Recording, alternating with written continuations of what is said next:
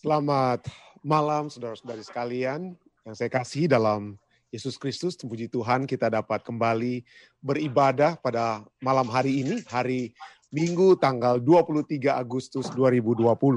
Seperti biasa kita akan mempelajari pelajaran sekolah sahabat kita dengan tambahan-tambahan yang mungkin malam hari ini saya dapat masukkan di antara bacaan yang kita akan baca bersama atau kita pelajari bersama.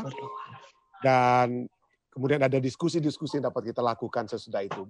Untuk memulaikan acara kita, saya ingin mengundang Ibu Alce uh, Pelealu Rempen untuk dapat membuka dalam doa. Silakan Tante Al. Ya. Mari kita tunduk kepala dan berdoa. Ya Tuhan, Allah Bapa kami di surga, terpujilah namamu Tuhan, karena kasih setiamu selalu ada di tengah-tengah kehidupan kami masing-masing, di mana kami rasakan berkat Tuhan sudah menjadi bagian kami. Saat ini ya Tuhan, kami akan memulaikan acara ibadah malam ini Tuhan melalui Zoom dan melalui uh, live stream. Kiranya Tuhan berkati acara ini dan juga kepada kami yang sudah hadir. Bila Tuhan berkati masing-masing kami agar supaya jadi hanya untuk kemuliaan nama Tuhan. Bila acara ini kami hanya menyerahkan ke dalam tanganmu, Berkati juga pendeta Stephen Rantung yang membawakan memimpin acara ini agar supaya dia berkata-kata hanya seturut dengan kehendak Tuhan saja. Ampunkan segala dosa kami Tuhan, kami persembahkan doa ini dalam nama Yesus yang sudah menebus kami. Amin. Terima kasih Tante Al. Baik, uh, mari kita masuk saja dalam pelajaran sekolah sahabat kita dengan judul yang cukup menarik ya. Pada saat ini, pada sepanjang uh, minggu ini kita memiliki satu pelajaran tentang yang diberikan uh, ya yang diberikan judul di dalam pelajaran untuk satu minggu ini uh, mengembangkan sikap yang memenangkan. Jadi bagaimana caranya kita mencoba untuk bersaksi dengan cara yang benar? Tentu saja pada saat kita berbicara tentang cara bersaksi yang benar, ada yang salah mungkin ya. Nanti kita akan lihat dalam sepanjang minggu ini. Jadi bagaimana caranya supaya kita memiliki uh, pada saat kita memberikan kesaksian-kesaksian tentang uh, firman Tuhan itu, itu dapat membawa orang untuk lebih dekat kepada Tuhan. Dan pada hari ini, pada hari Minggu ini, judul pembacaan uh, bacaan kita adalah penerimaan terhadap Injil. Jadi bagaimanakah supaya Injil itu apa ya? dapat diterima. Baik, Mari kita langsung saja masuk kepada uh, uh, bacaan kita. Saya ingin share screen kita. Baik, ya. Mari kita lihat ya.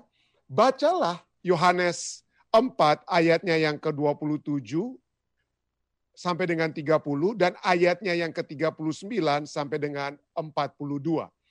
Bagaimanakah interaksi Yesus dengan wanita Samaria itu menunjukkan kebenaran bahwa semua jenis orang terbuka terhadap Injil, bahkan di tempat-tempat yang tidak terduga. Bahkan di tempat-tempat yang tidak terduga. Sebelum kita baca uh, sepanjang berapa hari terakhir ini saya dengan Ibu Pendeta, saya dengan istri saya coba untuk uh, berpik, apa, berdiskusi ya. Kami berdiskusi bagaimana dengan keadaan dengan adanya coronavirus saat ini. Kita tidak gampang bertemu dengan orang lain. Sebelum ada coronavirus sekalipun, kita bahkan di Amerika ini misalnya kalau kita ke mall, kita tidak boleh sembarangan main bagi apa ya, traktat ya ataupun buku-buku yang dapat kita bagikan di mall itu dianggap ilegal. Ketuk pintu orang saja ya, ketuk pintu rumah orang saja itu kalau mereka berhak untuk panggil polisi kalau kita apa dianggap mengganggu mereka pada saat mereka ada di dalam rumah dan kita coba ketuk-ketuk rumah mereka. Dan apalagi dengan adanya coronavirus saat ini, maka orang sangat takut untuk bertemu dengan orang lain. Bagaimanakah kita bisa mencoba untuk menjangkau orang lain?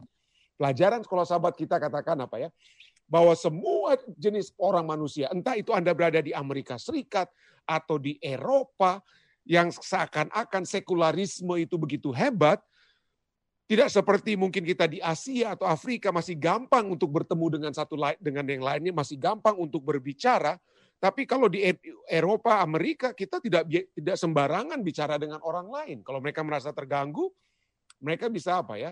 bisa menuntut kita. Kita bisa dapat menjadi masalah. Tetapi pelajaran sekolah sahabat kita memberikan sarana, cara bagaimana kita dapat menjangkau orang lain dan juga menyatakan bahwa semua jenis manusia, entah Anda orang Barat, orang Timur, atau di mana pun Anda berada, di Indonesia, di, di, di Filipina, ataupun di Amerika dan Eropa, Tuhan sudah mempersiapkan.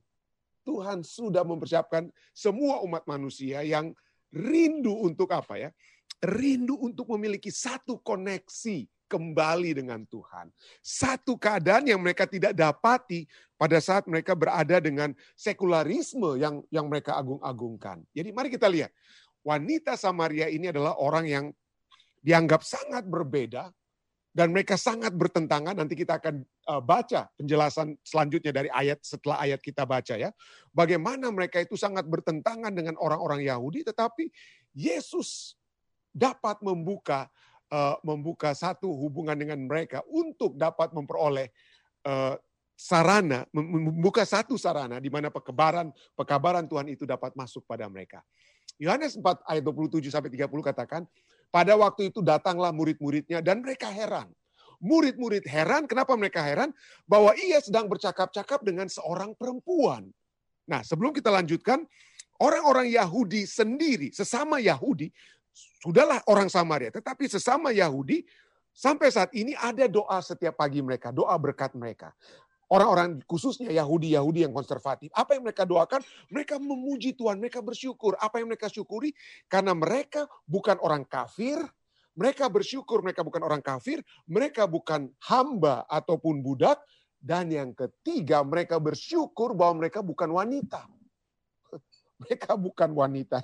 Anda bisa lihat ya bagaimana orang-orang Yahudi setiap pagi itu itulah yang mereka doakan.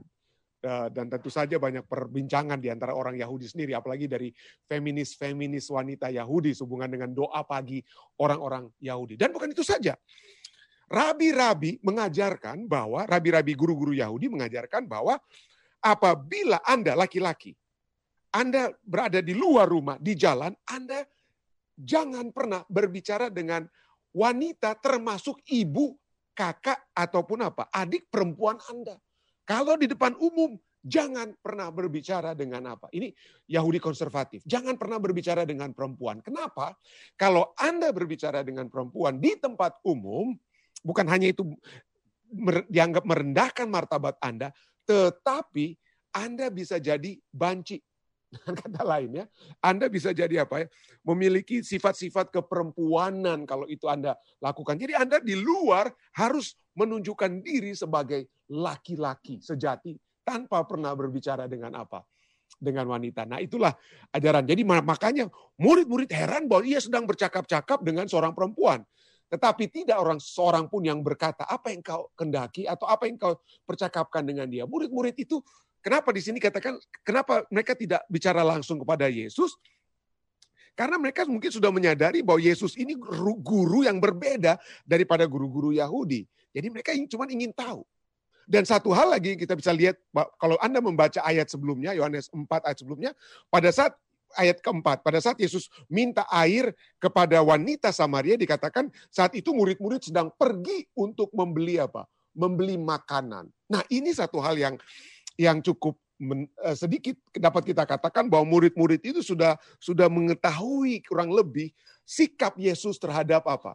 Orang-orang Samaria. Kenapa? Kalau Yesus adalah guru rabi, guru atau rabi Yahudi yang yang asli, yang asli, maka seorang Yahudi yang asli tidak akan pernah membeli makanan di kota atau yang diolah oleh orang-orang Samaria pada saat murid diperintahkan Yesus untuk membeli makanan di kota terdekat kota Sikar ya yang dekat di tempat Yesus sedang berbicara dengan wanita Samaria, itu adalah kotanya orang Samaria, kota orang Samaria. Dan haram bagi orang Yahudi untuk makan makanan yang diolah oleh orang Samaria. Seorang rabi yang bernama Rabi Lightfoot, dia katakan bahwa apabila seorang Yahudi memakan makanan yang sudah diolah oleh orang-orang oleh orang-orang Samaria, makanan apa pun itu, itu sudah menjadi makanan haram seperti Anda memakan daging haram, yaitu seperti daging babi. Jadi haram sekali. Tapi kita lihat murid-murid itu terima saja waktu Yesus suruh, oke okay, ambil beli makanan, mereka ikut. Mereka sudah tahu bahwa Yesus sudah berbeda dengan rabi-rabi. Jadi pada saat Yesus berbicara dengan perempuan, mereka heran, tapi mereka tidak lagi terkejut dengan arti, mereka tidak mempertanyakan, eh Tuhan kenapa kamu bicara dengan wanita? Apa yang kamu percakapan dengan dia? Nah, jadi kita lihat bagaimana murid-murid sekalipun sudah memiliki satu pemahaman bahwa Yesus memiliki metode pelayanan yang berbeda untuk menjangkau orang lain. Jadi mereka ikut saja. Mari kita terus baca ayat 28.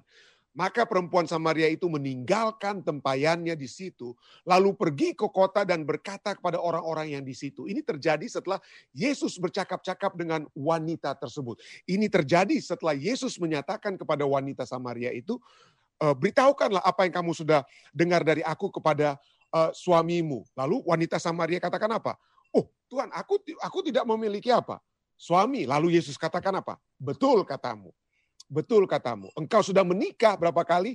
Engkau sudah menikah lima kali. Dan sekarang pria yang bersama-sama dengan engkau, pria yang keenam itu bukanlah suamimu. Nah, harus kita lihat bahwa sering kali banyak pembicara, pengkhotbah katakan ini wanita yang nggak benar ini pelacur dan lain sebagainya. Buktinya dia malu, dia dia malu untuk ambil air di pagi-pagi seperti wanita-wanita lainnya. Dia harus ambil air di kurang lebih jam di siang hari jam 12 karena dia malu ya. Tetapi sesungguhnya dia bukan wanita jalang dengan kata lain. Di adat adat di zaman Yesus, ya dia kenapa sampai mati eh, sampai menikah lima kali? Karena kemungkinan pertama dia itu suami-suaminya itu meninggal, suaminya sampai suami kelima meninggal atau dia diceraikan dia ceraikan dan pada saat dia diceraikan itu bukan karena salah dia di mata adat istiadat saat itu. Tetapi bagaimanapun juga betul pria yang keenam ini adalah pria yang takut mungkin untuk menikah dengan dia karena mungkin lima suaminya yang pertama itu adalah orang yang sudah uh, uh, sudah mati jadi mungkin yang keenam ini takut mati juga seperti lima suami yang terdahulu. Tapi Yesus katakan betul katamu. Ya, kamu sudah menikah lima kali, Suami ya oh, pria sekarang yang bersama dengan engkau itu bukanlah suamimu. Tapi Yesus katakan engkau tidak Yesus bercakap-cakap dengan wanita Samaria yang berdosa dan Yesus boleh di sini dikatakan menunjukkan dosanya yang terakhir karena dia tidak menikah dengan pria yang keenam. Tetapi Yesus menyatakan dengan kata lain, setelah Yesus bercakap-cakap dengan wanita Samaria dan wanita Samaria itu meyakini bahwa Yesus adalah Mesias, kita lihat bagaimana perubahan kehidupannya dia berubah setelah dia bertemu dengan dengan kata lain pria yang ketujuh yaitu Yesus Kristus ya. Pada saat dia bertemu dengan Yesus dengan kata lain pria yang ketujuh dengan kata lain yang memberikan air kehidupan yang sesungguhnya, dia yakin bahwa Yesus itu adalah juru selamat. Dan dia apa dikatakan ayat 28? Perempuan itu meninggalkan tempayannya di situ lalu pergi ke kota dan berkata kepada orang-orang di situ. Ayat 29, mari lihat. Di sana ada seorang yang mengatakan kepadaku segala sesuatu yang telah kuperbuat. Entah yang baik, lima dia pernikahannya pernikahan yang baik, entah yang berdosa. Yesus, dengan kata lain cukup fair dengan wanita ini. Kebaikannya ataupun dosanya pun Yesus katakan. Lalu dia katakan, mungkinkah dia Kristus itu? Ayat 30, maka orang-orang di, di tempat tersebut ya, maka orang-orang di kota pun lari pergi keluar kota, lalu datang kepada Yesus. Ya. Yohanes 4 ayat 39 sampai 42 katakan, dan banyak orang Samaria dari kota itu menjadi percaya kepadanya karena perkataan perempuan itu. Jadi mereka datang ya menjadi percaya karena perkataan perempuan. Jadi percaya mereka ya. Karena perempuan itu yang telah bersaksi apa yang disaksikan, ia mengatakan kepadaku segala sesuatu yang telah kuperbuat, baik hal yang baik maupun tidak baik yang aku sudah perbuat. Lalu mereka percaya. Ayat 40, ketika orang-orang Samaria itu sampai kepada Yesus, mereka meminta kepadanya supaya ia tinggal pada mereka dan ia pun ditinggal di situ dua hari lamanya. Orang-orang Yahudi dilarang oleh pemimpin-pemimpin agama. Orang-orang Yahudi dilarang oleh guru-guru Yahudi bahkan untuk bercakap-cakap dengan orang Samaria. Haram untuk bercakap dengan orang Samaria, haram untuk makan yang diolah oleh orang Samaria. Namun Yesus tinggal dua hari lamanya bersama-sama dengan mereka, makan bersama-sama dengan mereka, tidur bersama-sama di rumah mereka. Begitu hebat. Yesus mingle with them, hidup bersama-sama dengan orang yang berdosa ini. Ayat 41. Dan lebih banyak lagi orang yang menjadi percaya karena perkataannya. Mereka percaya pertama-tama ada dua hal yang mereka percaya. Mereka percaya bagaimana Yesus menjalin persahabatan dengan mereka. Dan yang lebih daripada persahabatan yang dijalin dengan mereka, mereka percaya karena perkataan Yesus. Karena kebenaran yang Yesus berikan. Tetapi sebelum, kita lihat sini urutannya ya. Sebelum ya Yesus berbicara kepada mereka, Yesus tinggal bersama-sama dengan mereka. Yesus tinggal bersama-sama dengan mereka, lalu Yesus berbicara dengan mereka. Ayat 40, dan mereka berkata kepada perempuan itu, kami percaya, tetapi bukan lagi karena apa yang kau katakan, sebab kami sendiri telah mendengar dia dan kami tahu bahwa dia benar-benar juru selamat dunia. Bagaimana mereka tahu? Karena baik dari perbuatan, dari tindakan dan perkataan, mereka bisa melihat Yesus orang yang dapat dipercayai. Betul betul dia adalah juru selamat dunia. Pelajaran sekolah sahabat kita kemudian melanjutkan tempat terakhir yang diharapkan murid-murid untuk menemukan hati yang siap untuk menerima Injil adalah di Samaria. Orang Samaria terus-menerus berada dalam konflik dengan orang Yahudi perihal doktrin dan ibadah, tempat beribadah. Di mana mereka punya tempat beribadah ya. Permusuhan ini sudah puluhan tahun lamanya, sudah bertahun-tahun lamanya. Orang Samaria ingin berpartisipasi dalam membangun bait suci di Yerusalem di zaman Esra dan Esra dan Nehemia, tetapi ditolak. Kenapa? Karena mereka orang Samaria itu dianggap bukan Yahudi asli. Pada tahun 722, orang Israel, kerajaan Israel utara ditawan oleh Assyria di tahun 722 BC sebelum Yesus, maka yang tinggal itu orang-orang tua dan yang sakit dan lain sebagainya itu berga, bercampur baur dengan orang-orang yang dari tempat lain, tempat orang-orang kafir yang dibawa oleh orang Assyria untuk tinggal di tempat di kerajaan utara dan mereka kawin-mawin dengan dengan orang yang tinggal di situ sehingga dengan kata lain darah mereka itu tercemar. Ya, orang Samaria itu bukan orang Yahudi asli. Jadi orang-orang Samaria ingin berpartisipasi zaman eh, Yeremia, Nehemia dan Esra ditolak. Kenapa? Karena mereka bukan Yahudi asli, karena perkawinan mereka dengan budaya penyembah berhala di sekitar mereka, dan pandangan mereka yang dianggap tidak konservatif. Akibatnya, orang Samaria membangun kuil mereka sendiri di Gunung Gerizim. Murid-murid akan dengan mudah melewatkan Samaria sebagai tanah yang tidak subur untuk pemberitaan Injil, tetapi dapat menjadi subur. Kenapa? Karena kita sudah lihat apa yang Yesus buat kepada mereka dan kita akan lebih terangkan nanti ya. Dan inilah bacaan kita kemudian melanjutkan ya.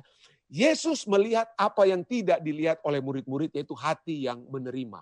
Catatan Yohanes tentang kisah wanita di sumur dimulai dengan kata-kata, ia pun meninggalkan Yudea dan kembali lagi ke Galilea. Ia harus melintasi apa ya? Daerah Samaria. Yohanes 4 ayat 3 dan 4. Yesus harus melewati Samaria karena Roh Kudus yang meyakinkan Yesus bahwa akan ada hati yang menerima di tempat yang tidak biasa itu. Nah kalau kita lihat sini ya, mungkin Anda lihat di screen Anda, Yesus sudah sedang melayani di Yudea, di bagian selatan. Lalu dia ingin kembali ke Galilea di bagian utara sini. Dan jalan mereka itu umumnya itu kalau Anda lihat yang jalan titik-titik-titik-titik ini adalah jalan yang dekat dengan Sungai Yordan. Jadi kalau dekat dengan Sungai Yordan, walaupun agak jauh potong kalau dari Yerusalem Yudea ini potong ke Galilea ke Kapernaum, kalau jalan potongnya Anda harus melewati daerah Samaria. Itu lebih lebih singkat tetapi orang Yahudi tidak mau lewat orang Samaria. Pertama selain tentu saja ada aliran air dari dari Danau Galilea ke Laut Mati, situ lebih subur, lebih lebih rindang. Dan mereka bukan hanya jalur utamanya itu, jalur highway-nya itu di sebelah di sebelah timur, tetapi mereka tidak suka untuk masuk ke teritori Samaria. Kenapa? Karena larangan bagi orang Yahudi untuk makan atau ber, bergaul dengan orang Samaria. Jadi mereka harus keluar jauh-jauh dari teritori Samaria untuk pergi dari Judea ke Galilea. Tapi di sini Yesus harus masuk ke daerah apa? Orang Samaria karena Roh Kudus meyakinkan dia bahwa akan ada hati yang menerima di tempat yang tidak biasa ini.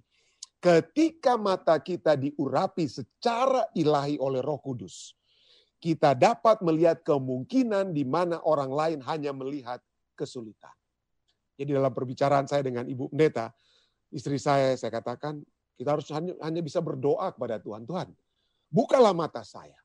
Mungkin orang bule ini tidak lagi pikir, kita pikir mereka tidak lagi peduli dengan Tuhan. Orang-orang bule di sekitar kita pikir, kita pikir mereka ini tidak perlu Tuhan. Tetapi kalau Tuhan kita minta roh kudus buka mata hati kita, maka roh kudus bilang, eh tetangga kamu itu biar dia orang bule seakan-akan dia tidak perlu Tuhan, tapi dia sedang membutuhkan seseorang untuk dapat membawakan kabar kebenaran yang sesungguhnya kepada mereka. Jadi ketika mata kita diurapi secara ilahi oleh Roh Kudus, kita dapat melihat kemungkinan di mana orang lain hanya melihat kesulitan.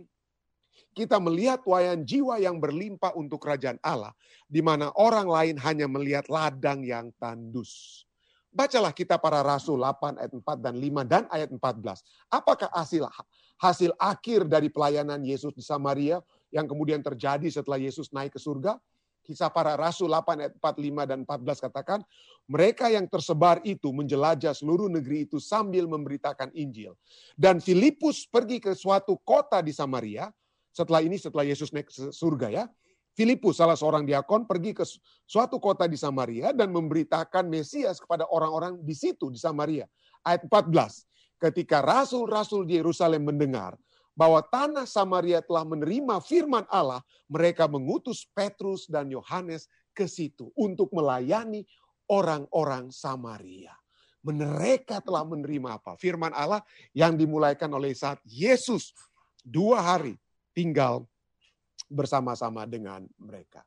Murid-murid telah melewati Samaria tanpa pernah memberikan kesempatan bagi orang Samaria untuk mendengar kebenaran firman Allah. Yesus melihat apa yang tidak mereka lihat. Yesus melihat apa yang saudara dan saya tidak lihat. Yesus menyadari bahwa Roh Kudus telah menciptakan penerimaan di hati seorang wanita di Samaria. Pertobatannya yang dramatis mempengaruhi banyak orang di kota itu. Kita, pelajaran sekolah sahabat kita bagian akhir katakan, kita tidak akan selalu melihat hasil langsung dari kegiatan kesaksian kita. Tetapi ketika kita menabur benih di hati yang menerima, suatu hari kelak mereka akan membawa tuayan untuk kemuliaan Allah. Pertanyaannya bagi kita di akhir pelajaran kita, kita tidak pernah tahu pasti dampak dari kata-kata dan tindakan kita terhadap orang lain. Baik untuk kebaikan maupun hal yang buruk. Karena itu, mengapakah kita harus selalu berhati-hati tentang apa yang kita katakan dan lakukan di hadapan orang lain? Satu pelajaran yang sangat indah ya. Satu pelajaran yang sangat indah dari apa yang terjadi saat Yesus menjangkau pada saat dia dituntun oleh Roh Kudus untuk menjangkau wanita Samaria yang kemudian menjangkau seluruh orang di kota di teritori Samaria tersebut. Ada berapa pelajaran yang dapat kita lihat dalam pelayanan ministry ya? Bahwa Yesus ya ya masuk ke apa ya ke ke kota Samaria ini dan kita lihat orang-orang ingin bersama dengan Yesus. Dan ini bukan hanya terjadi pada saat Yesus berada di apa ya di Samaria di di di daerah Yahudi sekalipun kita pelajari dari waktu ke waktu bagaimana orang-orang berdosa pemungut cukai pelacur sekalipun ingin bersama-sama dengan Yesus. They wanted to be with Jesus. Tapi satu hal yang kita lihat apa ya? Even though walaupun meskipun Yesus jelas-jelas bukan seperti mereka. Jadi Yesus bergaul dengan orang berdosa tapi Yesus sendiri bukan orang apa? Berdosa. Itulah sebabnya kita sudah pelajari minggu lalu ya. Bagaimana waktu berapa saat yang lalu. Bagaimana kita itu berada di dalam dunia tapi kita, kita bukan dari dunia. Kita bagaikan kapal yang ada di mana? Di atas air, kita masih ada di air, di atas air, tetapi kita bukan berada di air. Jadi Yesus bersama-sama dengan orang berdosa, orang-orang berdosa ingin bersama dengan dia meskipun Yesus tidak berdosa. Ya. Pertanyaannya, adakah kita bisa memiliki satu tindakan seperti Yesus, ya? Di mana orang-orang di sekitar kita itu ingin bertemu dengan kita. Ya. Ingin senang mereka untuk apa ya? Orang-orang berbicara dengan kita. Jangan jadi mungkin banyak orang ya seperti, aduh janganlah kita nggak enak mau mau dekat-dekat dengan pendeta. Kalau ada acara-acara ada yang, ada yang sering kali bercanda ya, saya percaya ada di antara kita bercanda. Aduh nggak enak dekat-dekat dengan pendeta ya, seakan-akan nggak bebas. Tapi kita lihat siapa saja di zaman Yesus itu merasa sangat bebas untuk duduk dekat Yesus berada bersama-sama dengan Yesus. Walaupun Yesus tidak berdosa seperti mereka. Kalau kita lihat pelajaran tadi, Yesus apa? Kepada wanita Samaria, Yesus bersama dengan wanita, wanita itu senang bersama dengan Yesus, tapi Yesus menunjukkan berbicara terus terang tentang apa? Dosanya, betul. Kamu telah menikah lima kali. Dan pria yang keenam ini bukan apa? Suamimu. Ini bukan satu hubungan yang seharusnya terjadi antara kamu dan orang yang keenam. Yesus jujur. Yesus berbicara sesuai dengan kebenaran itu. Dan sinilah kita melihat bagaimana orang-orang berdosa ingin bersama Yesus. Meskipun Yesus jelas-jelas bukan seperti orang berdosa. Dan yang kita bisa lihat di sini ya, ada dua balance yang harus kita pertimbangkan pada saat kita bersaksi. Pertama adalah kita memiliki pekabaran yang benar. Yesus memberitakan kebenaran. Yesus berbicara bahwa kita bukan berbakti di bukit itu, bukan di bukit di tempat ini, tapi marilah kita berbakti dalam roh dan kebenaran. Jadi Yesus sedang membawakan kebenaran. Tetapi kebenaran yang kita miliki itu tidak ada artinya kalau tidak ada orang, tidak ada koneksi yang bisa bawa yang bisa menghubungkan orang yang orang berdosa dengan kebenaran tersebut. Untuk membawa orang berdosa kepada distinctive atau true message harus ada koneksi. Harus ada connection. Adakah kita membawa apa? Koneksi kita bisa menjadi jembatan, bisa menjadi jembatan agar orang-orang yang tidak mengetahui kebenaran yang sesungguhnya, kebenaran yang selengkap-lengkapnya itu dapat dibawa untuk melihat kebenaran melalui kita yang menjadi apa? Jembatan, menjadi menjadi koneksi terhadap mereka dan kebenaran yang sesungguhnya atau kebenaran yang apa? sepenuhnya itu. Jadi harus di, harus kita memiliki. Jadi jangan hanya kita pikir oh kita dan juga begini. Jangan hanya kita hanya mau bersahabat dengan orang lain. Oh pendeta betul. Ya, pendeta bilang kita harus bersahabat dengan orang lain. Oke, oke. Kita bersahabat, bersahabat, bersahabat dengan orang lain 10 tahun, 20 tahun, 30 tahun, tapi kita tidak pernah memberitakan kabar kebenaran itu kepada mereka ya kita undang mereka ke acara-acara ke acara-acara eh, acara-acara kita, kita bersahabat baik-baik dengan mereka, kebutuhan-kebutuhan mereka kita bantu, kita penuhi hubungan dekat dengan mereka, tapi tidak tidak pernah sekalipun kita berbicara tentang kebenaran yang sepenuhnya, yang seutuhnya kepada mereka. Itu juga salah. Itu juga salah. Dalam bersaksi, kita harus memiliki kebenaran agar supaya kita dapat membagikan kebenaran tersebut dan juga kita harus memiliki apa? koneksi, ya, jembatan. Dan pada saat kita memiliki hubungan-hubungan yang baik, maka hubungan yang baik itu hanyalah menjadi sarana untuk membawa mereka kepada tujuan akhir. Apa itu tujuan akhirnya? Tujuan akhirnya adalah pemberitaan firman Tuhan yang sesungguhnya.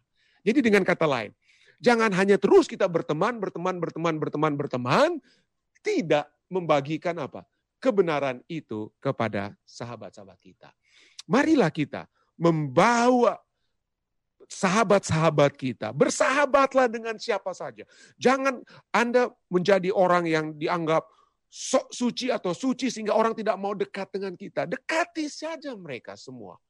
Jangan membedakan orang, oh dia orang berdosa. Saya hanya mau bergaul dengan orang-orang yang benar. Yang berdosa saya tidak mau bergaul dengan mereka. Yesus bergaul dengan orang berdosa. Tapi pada saat Yesus bergaul dengan orang berdosa, orang berdosa senang berada bersama-sama dengan Yesus. Yesus apa ya? Membawa mereka untuk menerima Injil. Membawa mereka untuk menerima Injil ayat terakhir yang dapat saya bagikan. 1 Korintus 3 ayat 6 sampai 9 berbicara bagaimana orang-orang di Korintus ber, ber, ber, apa ya, bermasalah. Kenapa? Karena mereka bilang, "Oh, saya ini pengikut Apolos. Saya ini pengikut Paulus." Kenapa? Rasul Paulus yang membuka jemaat di Korintus Lalu kemudian Apolos dikirim untuk apa ya menguatkan jemaat di Korintus, tetapi ada orang yang masih terus-menerus mengasosiasikan dirinya sebagai pengikut Paulus. Yang kami mau agungkan ini hanya Paulus, dialah yang memulaikan jemaat kita di Korintus. Tapi ada katakan, lihat ini ini pendeta pendeta yang baru, ini pendeta Apolos. Paulus sudah nggak sama, ini dia lebih bagus nih daripada Paulus. Berkelahilah mereka siapa yang siapa yang lebih bagus, si pendiri atau pendeta yang kemudian. Nah, itu sering kali ya, gitu. Siapa kita banding-bandingkan pendeta yang pertama-tama dengan pendeta yang kedua dengan pendeta yang tiga, siapa yang lebih bagus? Tapi Rasul Paulus katakan 1 Korintus 3 ayat 6 dikatakan apa? Aku menanam, Apolos menyiram, tetapi Allah yang memberi pertumbuhan. Karena itu yang penting bukanlah yang menanam atau yang menyiram, yang penting bukanlah Paulus yang menanam atau Apolos yang menyiram, melainkan Allah yang memberi pertumbuhan baik ayat 8, baik yang menanam maupun yang menyiram adalah sama dan masing-masing akan menerima upahnya sesuai dengan pekerjaannya sendiri. Karena kami adalah kawan sekerja Allah. Makanya pelajaran tadi sekolah sahabat kita bagian terakhir apa ya? Katakan kita tidak akan selalu melihat hasil langsung dari kegiatan kesaksian kita. Tetapi ketika kita menabur benih di hati yang menerima, suatu hari kelak mereka akan membawa tuayan kepada Allah. Milikilah kebenaran tersebut Pertama, bagikanlah kebenaran tersebut kepada sahabat-sahabat kita. Tanamkan kepada mereka, siram kebenaran tersebut. Dan biar Allah yang akan apa ya, roh kudus akan menggugah mereka untuk bertobat dan menerima. Tetapi tugas kita adalah kita sebarkan, kita beritakan kepada sahabat-sahabat kita. Pertama-tama sebelum diberitakan pekabaran itu seperti Yesus dua hari dia tinggal dengan mereka, bersahabat dengan lain, dan baru kemudian dia apa? Dalam persahabatan yang sudah dijalin, dia memberikan apa? Pekabaran tersebut. Dan hasilnya kita lihat pelajaran sekolah sahabat kita bagaimana di, pada pada akhirnya mereka itulah apa ya? Menerima firman Tuhan. Inilah yang dapat saya bagikan dari pelajaran sekolah sahabat kita. Mungkin ada tambahan-tambahan lain. Saya mohon maaf kalau sudah lebih banyak penjelasannya. Tapi kalau ada tambahan lain, silakan. Ada kira-kira yang ingin, ya silakan Ketua Rituan, silakan di unmute ya. Ya, terima kasih pendeta. Um, saya pikir, saya mau tambahan aja, saya pikir memiliki kebenaran itu jangan kita salah pahami dengan kita berada dalam kebenaran. Kita bisa hmm. berada dalam kebenaran, tapi kita nggak sadar kita memiliki kebenaran itu. Contohnya kemarin ya, um, hari Sabat pagi, saya masih baru bangun tidur, istri saya udah bangun duluan, lalu dia ada teleponan sama keluarganya dari Filipina. Saya masih di kamar, habis itu istri saya masuk ke kamar dan kami berbicaralah dengan keluarganya yang berada di Filipina. Saya pikir so, um, keluarganya ini mau bertanya tentang sesuatu, tentang kebenaran lah. Jadi dia bertanya tentang Advent. Akhirnya kami berbicara lah. Yang dia tanyakan ternyata ada beberapa hal. Yang pertama, di mana itu ada nama Seven Day Adventist Church di dalam Alkitab. Yang kedua dia tanyakan tentang kerajaan seribu tahun. Lalu habis itu dia tanyakan tentang Trinitas karena dia nggak percaya dengan Roh Kudus begitu ya. Nah, saudara, kalau kita berada dalam kebenaran, belum tentu kita bisa dalam memiliki kebenaran itu. Karena kemarin itu saya memiliki prinsip dalam hidup saya, saya nggak suka berdebat. Karena kalau berdebat itu saya udah punya pandangan sendiri, orang lain udah punya pandangan sendiri, akhirnya duel. Oh, udah gitu kalau habis duel nggak, pasti nggak akan ada yang mau mengalah. Saya sukanya kalau mau belajar sama-sama belajar gitu. Ada yang bertanya, kalau dia tidak tahu dia bertanya. Saya sukanya begitu. Tapi saya kayak tertangkap basah kemarin itu bangun tidur begitu begitu bangun tidur langsung berdebat hampir hampir hampir satu jam lebih. Dan yang ditanya lagi itu Trinitas seribu tahun sama nama gereja Advent dibandingkan dengan nama gereja mereka yang betul-betul tercatat dalam Alkitab. Nah, saya udah merasa berada di dalam kebenaran. Tapi kemarin waktu saya berdebat itu, saya seolah-olah saya nggak memiliki kebenaran. Jadi mau berdebat, mereka itu sudah memiliki banyak ayat-ayat. Oh dari sini, dari sini, dari sini, dari sini. Nah itu juga jadi satu apa ya pelajaran bagi kita bahwa memiliki bahwa berada dalam kebenaran belum tentu anda memiliki kebenaran. Jadi memang harus betul-betul kita itu menguasai Alkitab. Karena di dalam ayat itu juga kan dikatakan dan siap sedialah pada segala waktu untuk memberi pertanggungjawaban kepada tiap-tiap orang yang meminta pertanggungjawaban dari kamu tentang pengharapan yang ada padamu, tetapi haruslah dengan lemah lembut dan hormat. Pengalaman saya kemarin itu sepertinya saya cut off guard gitulah. Bagaimana tentang seribu tahun? Bagaimana pandangan kamu begini, begini, begini Trinitas? Terus dalam prinsip saya juga saya nggak suka berdebat, tapi saya terpaksa harus berdebat bagaimana. Jadi ya memang kita setiap hari bisa aja belajar sekolah sahabat, kita hari sahabat ke gereja, kita berada di dalam kebenaran, tapi hati-hati. Apakah betul-betul kita memiliki kebenaran itu? Apakah kita betul-betul kuasai ini Alkitab? Karena menurut ayat ini satu kali nanti satu hari kamu tuh diminta pertanggungjawaban tentang iman kamu, bisa nggak kamu pertanggungjawabkan? Jangan sampai kamu begitu diminta pertanggungjawaban tentang kebenaran, mana itu hari Sabat, mana itu nama gereja Advent di Alkitab. Bagaimana ada ada Roh Kudus nggak begini begini begini. Anda bisa nggak pertanggungjawaban seperti itu? Itulah pentingnya bagi kita bukan hanya berada dalam kebenaran, tapi seperti kata pendeta, memiliki kebenaran. Kalau sudah memiliki kebenaran, baru kita bisa bagikan. Kalau kita nggak miliki, bagaimana kita bisa memberikan kebenaran? Saya saya nggak punya apa-apa. Jangan sampai kita tertipu sama diri sendiri berada dalam kebenaran, padahal kita tidak memiliki kebenaran. Jadi betul-betul kita harus kuasain Alkitab, baca Alkitab, dan juga kalau sudah memiliki baru bisa diberikan. Nggak bisa kita membagikan kalau belum memiliki. Kira-kira itu jadi tambahannya pendeta. Terima kasih, terima kasih Ketua Tuan. Terima kasih saudara-saudari sekalian yang sudah bergabung di acara ibadah malam Jemaat Fisdak. Tuhan memberkati. Selamat malam waktu uh, Amerika, selamat pagi waktu Indonesia. Stay safe, stay healthy. Sekali lagi Tuhan memberkati.